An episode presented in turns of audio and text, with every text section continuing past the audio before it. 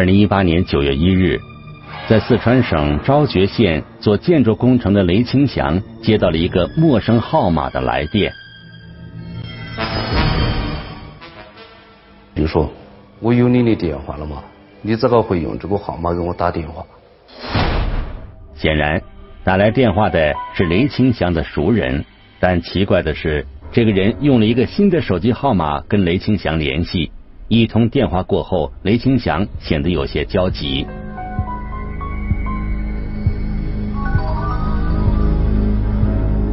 着急忙慌的吃了两口饭，随手拿起一件外套，雷清祥就这样离开了工地。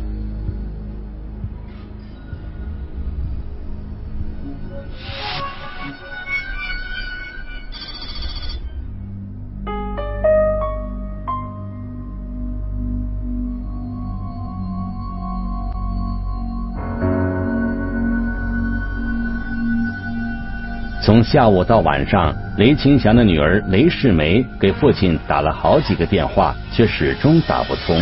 雷世梅觉得这很不正常，因为就在当天早上，她还给父亲打过电话，那是父亲一切正常。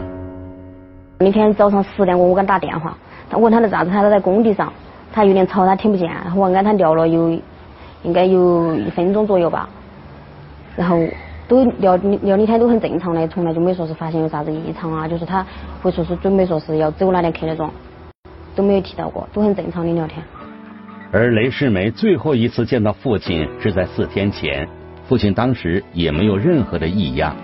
雷世梅平时在杭州打工，那天他刚好回家，还和父亲商量了添置家具的事情。我家屋头那么多年了，然后那个床都是用几皮砖砌起来的那种大一个层板嘛。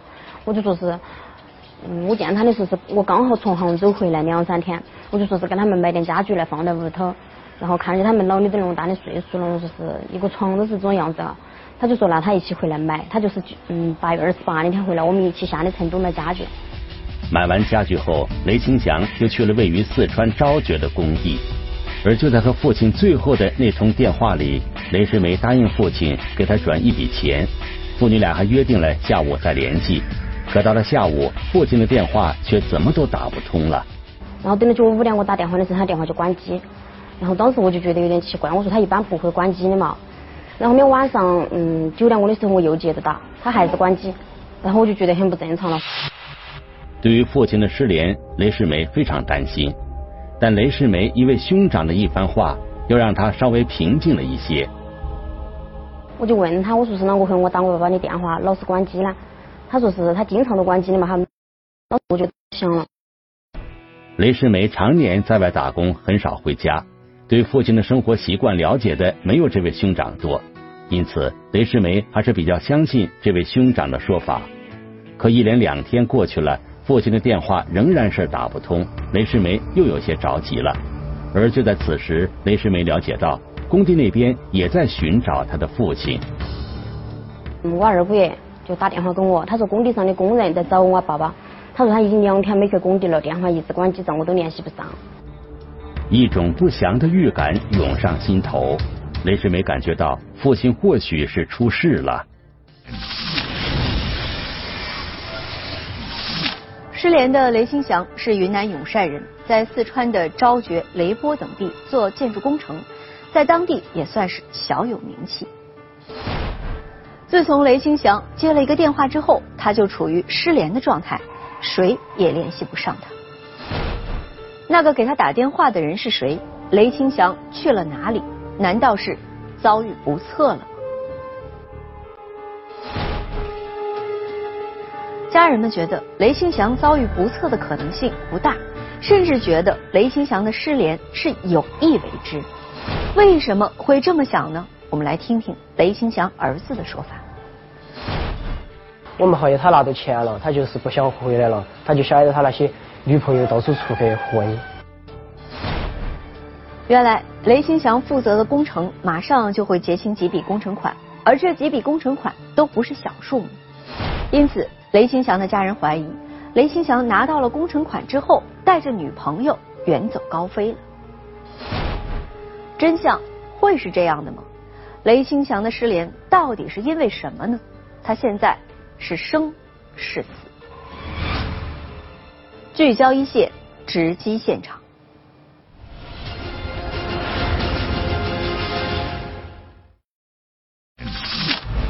一通神秘来电后，中年男子莫名失联。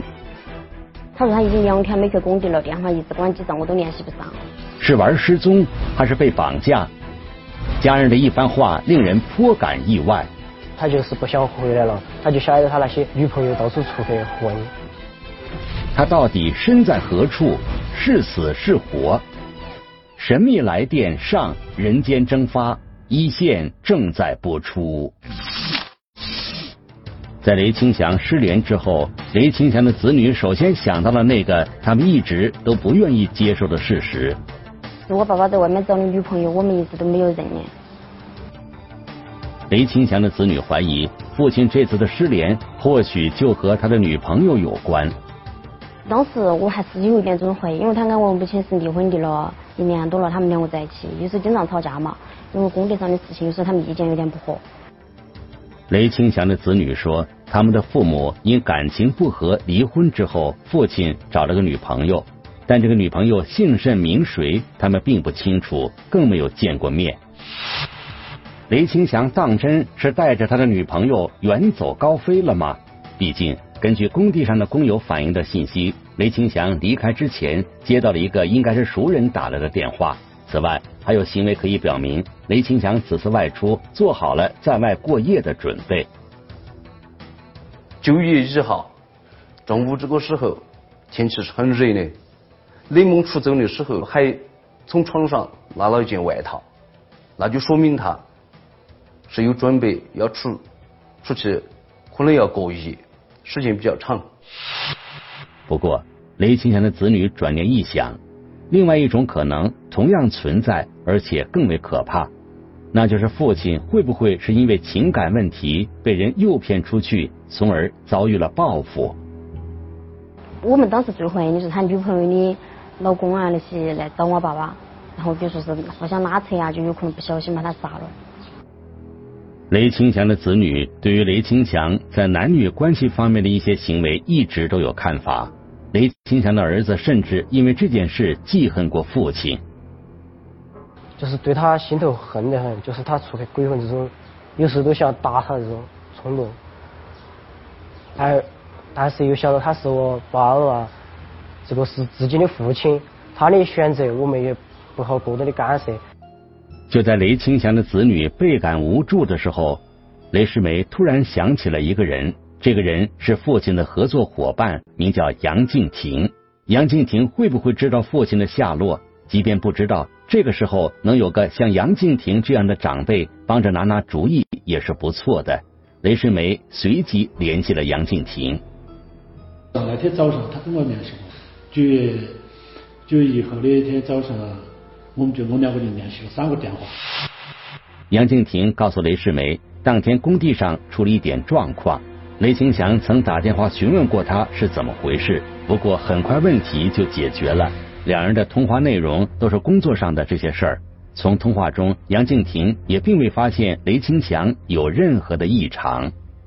杨叔叔就在那个去招脚挨着去给工地的路口等我们，我们就跟他一起在工地上。他说他问一下工地上的工人是啥子情况。后面问了一下之后，他就说带我们去报案。有时他们找不到这个地方，他们不熟悉。他们是云南的人，这儿地是他们找不到路，找不到点点，就喊我带路，我就把他们带去公安上去报案。二零一八年九月三日，在四川省昭觉县公安局刑警大队，雷清祥的子女在杨静婷的带领下前来报案。昭觉警方高度重视，随即立案展开侦查。办案民警在询问雷清祥子女的过程中，陪同而来的杨静婷介绍了一个情况。而这和雷清祥的子女之前猜测的情况基本吻合。他有个小姑娘，呃，哎，也不是姑娘嘛，他是反正是郊区那个嘛，他的老婆就发现过这个问题。他发现了，就是他家小的和，他家老婆就去追了，追他两个，当时呢就是没到得去跑脱了，跑脱了，后面就是为起这个事情，就他家的屋头现在就是他家的呃大老婆和他两个就关系就不好，因为好像是离了婚的，为起这个事情啊。被他家里发现以后，还被他人家追着跑，跑还失踪了一一两个月。他说，搞不好这个人只是失失踪一两个月后，可能还要会出现的。他说以前失踪了一段时间以后，连他家里的电话都不接。杨静婷说，据他了解，雷清祥和妻子离婚之前就已经跟那个女朋友在一起了。离婚之后，他们也一直保持着暧昧的关系。他有个小朋友呢，就是。现在在外头去打工去了，他随时都联系，其实觉得，然后就是现在随时都呃打点钱给他用得起，这些你们家里面晓得不？我都我都跟他们说过。那么雷清祥的失联难道真的是有意为之？办案民警分析，这种可能性并不大。平时他的父亲都是对这个女儿的这个婚事嘛很关心。对这个每天平都是对这个事情进行有过问的。他女儿的婚期九月十号，但是九月十号已经过了，他作为父亲没有出现。办案民警觉得，雷清强再罔顾亲情，女儿结婚这样的大事，他应该还是不会不管不顾的。那么现在只有一种可能，雷清强已经失去了人身自由，他的女朋友那里会有什么线索吗？从我们走访调查来的话，确定了他有两个女朋友呢，一个是在宜宾的平山新市镇那儿那些，一个是在那儿永善。根据办案民警的调查，雷清祥的女朋友还不止一个，但他们似乎和雷清祥的失联都没有什么关系。我们认为，这个人虽然接接触的女性比较多，但他接触的女性主要是一些单身的女性，还有和他年龄相当的。大部分都是离了婚的女性，都大部分都没有什什么男性朋友交往的。办案民警查明，雷清祥的这两个女朋友在雷清祥失联前后，并未与雷清祥联系过，而且这两名女子都处于单身状态，不存在因感情纠葛进而寻仇报复的可能性。由此，民警断定，雷清祥的失联应该与他的感情生活无关。而通过进一步的调查，民警还了解到，雷清祥失联当天原本是准备去采购钢筋的。他说是他的父亲是在这边跟他的一个合伙人做那个就是工程嘛，做工程他是到昭觉来采购钢筋，身上带了多少钱他们也不清楚，家属也不清楚，反正家属嘛报警的时候只是说是他带了采购钢筋的钱。失联当天，雷清祥随身携带了大量的现金。那他有没有可能是被人绑架了？毕竟钱财外露，被人盯上也是有可能的。况且雷清祥负责的几个工程，当时正要结算工程款，知道这件事的人也不少。八月二十八的时候，我父亲回家的时候，他跟我讲过，他说他工地马上就要拿钱了，要拿十八万，然后另外一个工地还有六十九万的工程款嘛，他说是也快拿到了，他才跟我讲。然后当时我们怀疑他被绑架，就是因为怀疑别个别人有可能要让他把这笔钱拿出来，或者就说是要让他修改合同，要还要再让他签一个啥子协议。当时我们就是怀疑的是钱啥，就怀疑他被绑架了。但如果雷清祥真的是被人绑架了，那这么多天过去了，为什么一个绑匪的电话都没有接到？我们也一直在寻找，那是一个多月了，我们从来就没接到过绑匪的电话、微信啊这些，我们从来都没有收到过。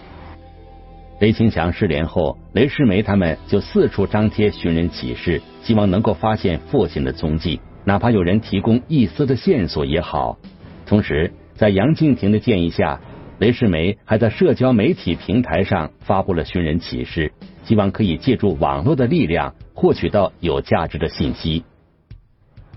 他提醒我们发朋友圈，就是要让我发，喊我把我的联系方式那些都写上去，然后还就叫我喊我原路找啊。然后从哪些走呢？喊我去多去问工人。雷清祥失联后，作为合作伙伴，杨静婷也异常着急。当时他因为胃病，正在昭觉县临近的云南省永善县的一家医院住院。一接到雷世梅的电话，就迅速赶了过来。雷启强，我两个是呃朋友，当初是很好，一起做生意，然后就是我两个就合作伙伴，不管在做啥子都是在一起。说雷清祥是和他一起长期做生意的伙伴，呃，他很需要他，又懂技术，而且雷清祥接触的这个生意方面也很广，他很需要他，希望我们公安机关早一点把他找回来。雷清祥的失联在生意上也给杨敬亭带来了巨大的影响，所以杨敬亭也一直在敦促警方能够尽快找到雷清祥的下落。他失踪过后就我就啥子生意都做不成嘛，有时候对我的影响，对我的经这个经济上就影响很大。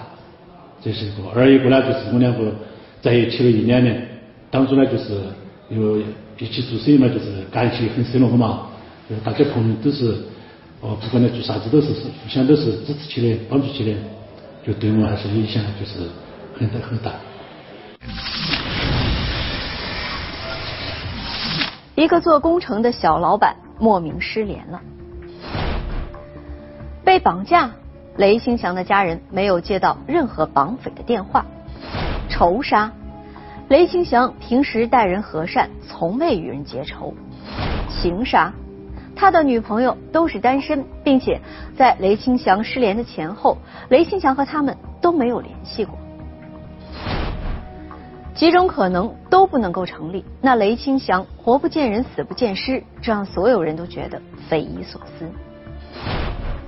随着时间的推移，警方越发觉得雷清祥很可能已经遇害了。事实上，昭觉警方很早就按照侦破命案的要求来展开侦查了。警方调取了雷兴祥的通话记录后，发现最后一个和雷兴祥联系的手机号码是一个没有实名登记的以幺七零开头的手机号码。我们就发现这个幺七零是在雷某当天的失踪当天启用的，我发现它的启用地点就在我们昭觉县邮电局附近。我们就调取了这个邮电局附近所有的监控，就发现了有两个人进行了一个交易以后，你有一在视频里面看到一个明显的取卡装卡的这个动作，然后就发现他们在把卡装进去以后，在那个时间段，这个幺七零的号码就启用了。遗憾的是，从监控视频中无法看清嫌疑人的样貌。而且通过视频，办案民警仅看到其中一名嫌疑人有取卡装卡的动作，但是没有看到嫌疑人有打电话的动作。那么，这两个人是否就是和雷清祥联系的人？他们和雷清祥的失踪有着怎样的关联？监控录像发现线索，白色客车进入视野，行驶途中突然调换座位，他们意欲何为？神秘来电上，人间蒸发，一线继续播出。通过查看监控录像，办案民警发现，这两名嫌疑人在交接完手机卡后，分别朝不同的方向离开了。发现他在走的时候，往他往昭觉县就是老广场方向走，走的时候有一个人开了一辆车跟他接头。两名嫌疑人重新接上了头，他们开的是一辆白色客车。沿途的监控录像能够清晰的拍到这辆白色客车的车牌号。追踪这辆车的行驶轨迹，民警发现这辆车是从昭觉大桥进入到昭觉县城的。当时的天气九月份还是比较那个比较热的，然后根据这个当地这个。风俗习惯啊，乘车一般都是把车窗玻璃都要留一点的。在我们这个查看这个视频卡口监控的时候，排查出这一辆车子比较可以，为啥可以？车窗过去过来都是把车窗全部关了的，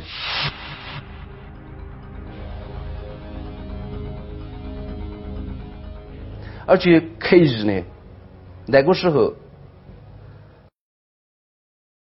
进城的时候，他是把车子上的遮阳板拉下来了的。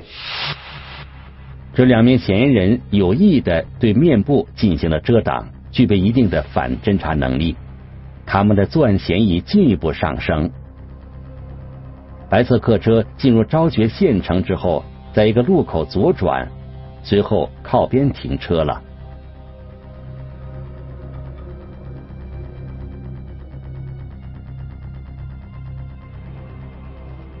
在停车的时候，坐在副驾的比较壮的那名男子就到赵俊明我对面一街道上，去拿了一个东西，可能停留了两分钟左右，就分头走了。办案民警根据监控录像的前后时间分析，这两名嫌疑人去拿的东西，应该就是在昭觉县邮政储蓄银行附近启用的那张没有实名登记的幺七零手机卡。事后，这名坐在副驾的这名男子比较壮，就走路上来，带驾车的这个比较瘦小这个男子，就到昭觉农行对面的金源包谷饭。吃了点午餐。两名嫌疑人吃过饭后，继续开车沿县城的街道行驶。在一家酒店附近，民警再次发现了这辆车的踪迹。从画面来看，车辆驾驶员的位置用遮阳板进行了遮挡，而副驾驶的位置则用了类似衣服的东西进行了遮挡，而且这辆车的行驶速度极为缓慢。如果说正常人，那他肯定是开起车子就走了，他是开起车子走一下停一下，而且速度相当慢，似乎是在寻找人吗？是在寻找东西吗？是在等人？一连追踪几条街道，这辆车始终缓慢行驶，似乎在寻找着什么。而当他行驶到一家药店对面时，车子靠边停住了。从副驾驶位置下来一名嫌疑人走进了药店。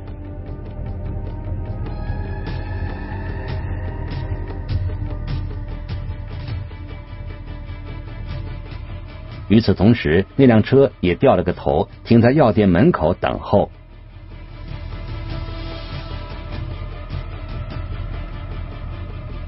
几分钟后，下车的嫌疑人从药店里面出来，重新上了车。从画面上来看，似乎他的手里并没有拿什么东西。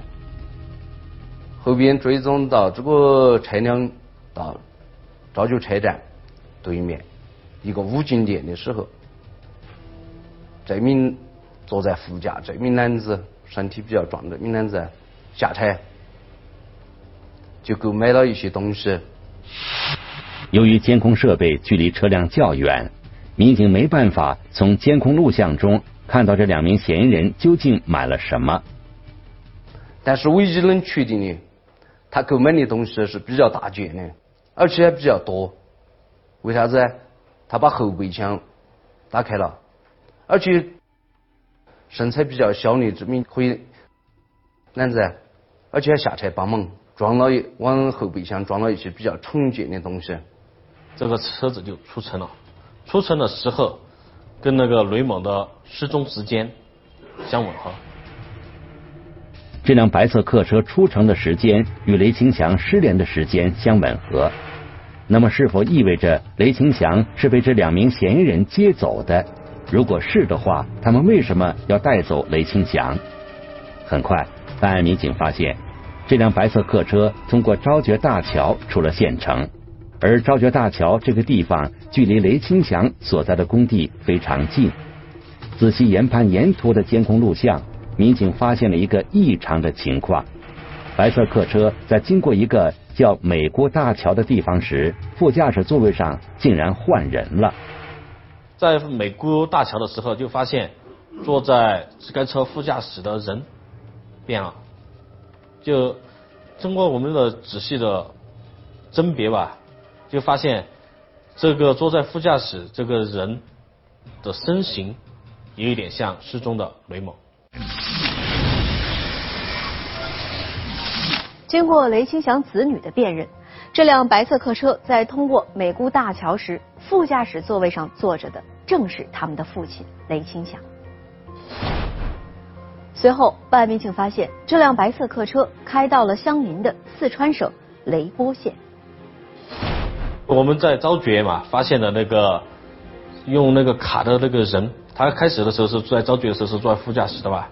然后我们又根据这个车子是在雷波的时候，就发现了这个当时从昭觉开车的这个人坐在了该车的副驾驶上，在昭觉就是邮电局附近有这个骑卡动作这个人，他在开车，体型像那个失踪的那个雷某的那个人，在车上没有发现了。真是令人费解。这辆白色客车在雷波县转了一圈之后，车内的情况又发生了变化。而最让人揪心的是，雷清祥不见了。那么，雷清祥是中途下车了，还是他已经遭遇了不测呢？这个谜题一直折磨着雷清祥的家人。行踪逐渐清晰，结果却越发令人悲观。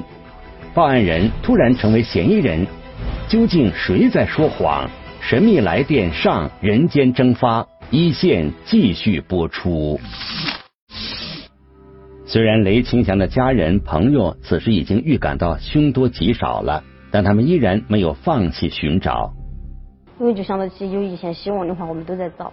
我就带起他们去，哦，在公安上去，然后就是到处去问，哦，问这些其他的这个街上的卖钢筋的那些呃店子头啊，卖卖家呃卖东西那些地方去问，还有砖厂头啊、水泥厂啊那些，我们到处都给打铁。就在问到一家商户的时候，雷世梅意外得到了一条线索。这位店主说，曾经有一个人在他的店里买过东西，那个人跟雷清祥很像。那我们就问他这边是不是有坨白头发，因为我爸爸的特征就是这边有坨白头发嘛，他好像是有。然后就听到他那种有个消息，我们当时心里面高兴惨了，然后我们就回来了。回来我们就说第二天去找，我们在那个店上去等了五天，就希望在那儿遇到起他。然而奇迹并没有出现，雷清祥的下落依然是个谜。而通过警方进一步反馈回来的消息，雷世梅意识到父亲雷清祥很可能已经遇害了。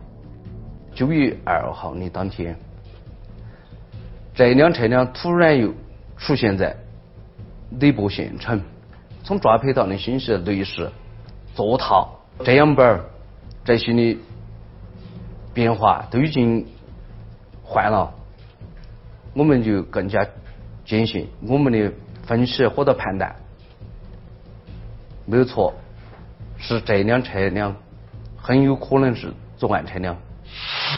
此时，昭觉警方已经开始从车辆信息着手展开调查了。那我们经过调查，发现这个车子的驾驶员就是吴某，这个车子的所有人。通过查询车辆登记信息，那辆可疑的白色客车为乌百春所有，此人是四川雷波人。而通过调取乌百春的通话记录，办案民警发现，最近一段时间他频繁联系的一个电话号码，对应的是一个叫做白立川的人。民警猜测，这个白立川应该就是乌百春的同伙。我们在对白某和吴某进行就是他们的通话记录进行调取的时候，发现这两个人在之前是没有联系的，在雷某失踪的前一个月，他们的联系就很频繁了。吴百春和白立川两个人之前交往不多，几乎没什么联系，可近期却频繁通话，这一点非常可疑。通过进一步分析这两个人的通话记录，民警意外的发现，这个叫白立川的人竟然跟雷清祥的合伙人杨敬亭有过频繁的联系。这这个从杨某的这个情这个表情心态上，我们初期者认为这个杨某没有什么不能没有什么不怀疑值得怀疑的地方。当时我们是一个按照报一直从这个报警人来来对处理的。那么，杨敬亭在整件事中到底扮演了怎样的角色？雷清祥失联之后，他一直陪伴着雷清祥的子女，忙前忙后，出主意想办法，还一起到公安机关去报案。难道这样做是另有目的？事实上，雷清祥的女儿雷世梅起初对这个杨叔叔非常信任，因为杨敬亭对他父亲失联的事情非常上心。而且对他和他们家人也都非常关心。他经常打电话问我，他有没有找到去？他找到的话，他你先跟我说，他你想嗯，就是他你们在哪些地方找，找得起的话，他你要先跟我，他你跟我说我要的，他经常都打电话来关心我，他还会说是我妈妈的身体不好，喊我多关心她，然后弄这些他都在跟我讲。可随着时间的推移，雷世梅也开始渐渐的对杨静婷有所怀疑了。冥冥之中，他觉得父亲的失联很可能跟杨静婷有关，因为就在父亲失联后，在公安局的一次谈话时，杨静婷莫名其妙的给他看了自己的通话记录。说他就是有点好像此地无银三百两那种感觉，我们都没有问他，他为啥子要给我们看呢？就好像就是洗脱自己的嫌疑一样的嘛，我们自己也就那么推测，然后。等到第二次通话记录调出来的时候，我们过去的时候，然后我妹妹就看到他把这个通话记录删了。十二点钟的时候，他跟我父亲通过一次话，但是他把他自己手机上的通话记录删除了。这个举动曾经让雷世梅觉得很可疑，而杨静婷接下来的一些表现，更是加深了雷家人对她的怀疑。就一直把盯起，我就喊他拿给我拍张照片，他说我截屏给你看。然后我们就一直盯着去他，他就把截屏截给我们看了，他手就一直在发抖。然后我们当时就太怀疑他了，他手因为他手一直发抖嘛，抽烟他的手都一直不停的在抖。虽然雷世梅提到的情况的确有些可疑，但这无法作为定案的证据。民警必须继续查找更为直接的证据，来证明杨静婷与雷清祥失联之间的关系。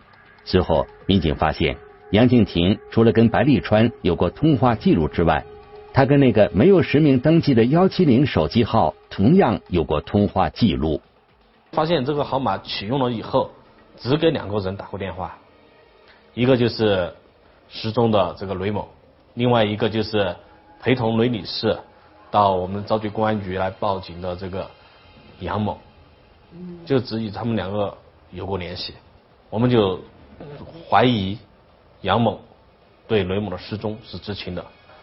这个杨某对雷某的失踪知情，那他为什么会陪同雷某到我们昭觉公安局来报警？这个我们就这一个这是一个，我们就通过这个就发现了这个，我们也就是对这个杨某有了初步的怀疑。陪同家属来报案的人竟然是嫌疑人，这的确让人感到意外。如果杨静婷真的和雷清祥的失联有关，那她为什么会明目张胆的跟着雷清祥的家人到公安局报案呢？如果杨静婷和此事无关，那她和嫌疑人白立川以及那个幺七零手机号码的使用者之间的通话又该如何解释呢？为了解开这个谜题，警方决定首先对嫌疑人乌百春实施抓捕。我们在调查的时候发现这个。的这个车主，他这个乌某，他刚好是在雷波当地有一起打架案，然后我们就通过联系当地的派出所，以调查这个打架案为由，将他传唤到了雷波，就是当地的派出所。到了以后，我们就对他实施了抓捕。乌百春到案后，警方立刻对白立川和杨静婷采取了强制措施。面对民警的讯问，杨静婷会如何供述呢？杨静婷说，她对雷清祥失联的原因完全知情，但她强调说，这所有的事情都是乌百春和白立川干的，和他没什么关系。那么，真相到底是什么呢？雷清祥的失联和杨静婷真的无关吗？雷清祥人在何处？情况到底怎么样了呢？明天，请您继续收看《神秘来电》下集。